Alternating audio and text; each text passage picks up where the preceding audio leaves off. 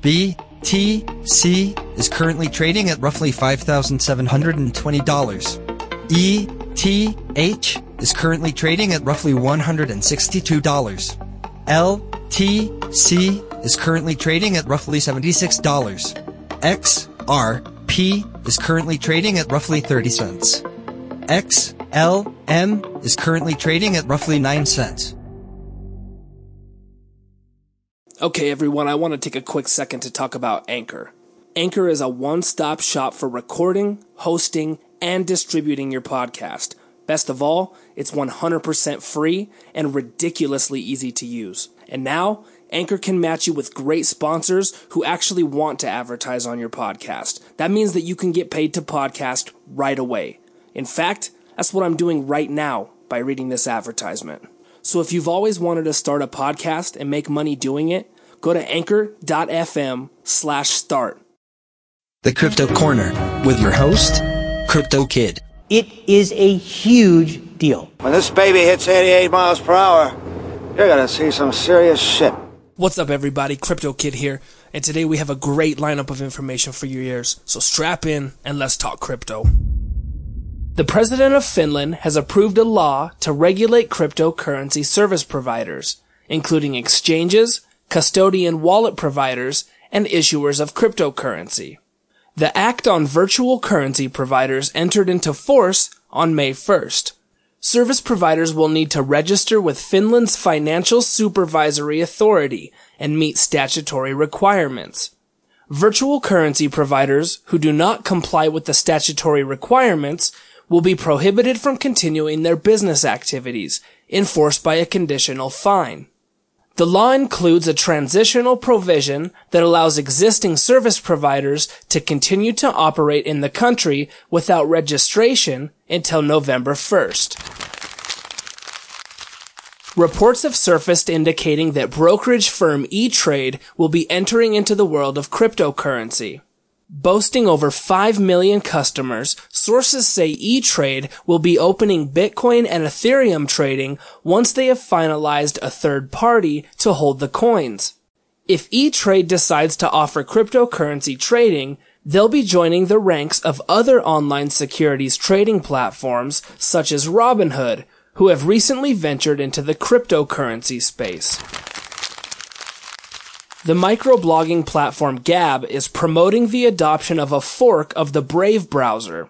In the start, the developer of the new browser developed a plugin called Dissenter, which allowed comments and discussions on websites that didn't offer that particular option, such as Wikipedia. The plugin was removed by Google and Mozilla, so the startup decided to take actions in a different direction. Using the Brave browser code, they developed their own internet browser. Instead of using and supporting basic attention token on the browser, the new browser is coded to use a BTC wallet compatible with the Lightning Network instead. The news has caused a stir up between the Brave browser's creator and the Gab team, with both sides going at it on Twitter. The new browser promises to remove basic attention token, add Lightning wallet support, and add Dissenter, among other features. A new collaboration between BitPay and Refundo will allow U.S. taxpayers to receive all or part of their federal and state tax refunds in Bitcoin. Refundo is offering a new service called CoinRT, which allows the user to receive their tax refund in Bitcoin for a fee of $34.95 per refund transfer plus a 1% fee charged by BitPay. The service is described as seamless. Users sign up for a Refundo Coin RT account. They then provide a Bitcoin wallet address and receive a unique routing and account number.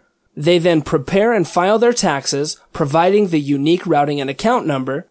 Then Refundo automatically converts all or part of the refund into Bitcoin and sends it to your wallet address.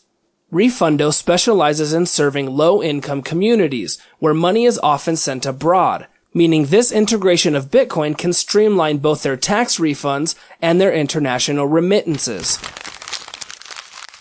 A new survey commissioned by Blockchain Capital shows 11% of American adults own Bitcoin. The results of the survey are broken down into various age groups, from 18 to 34 all the way up to 65 and older. The survey was offered to just over 2,000 participants and found that awareness of Bitcoin is remarkably high, with nearly 9 out of every 10 in every group having heard of Bitcoin.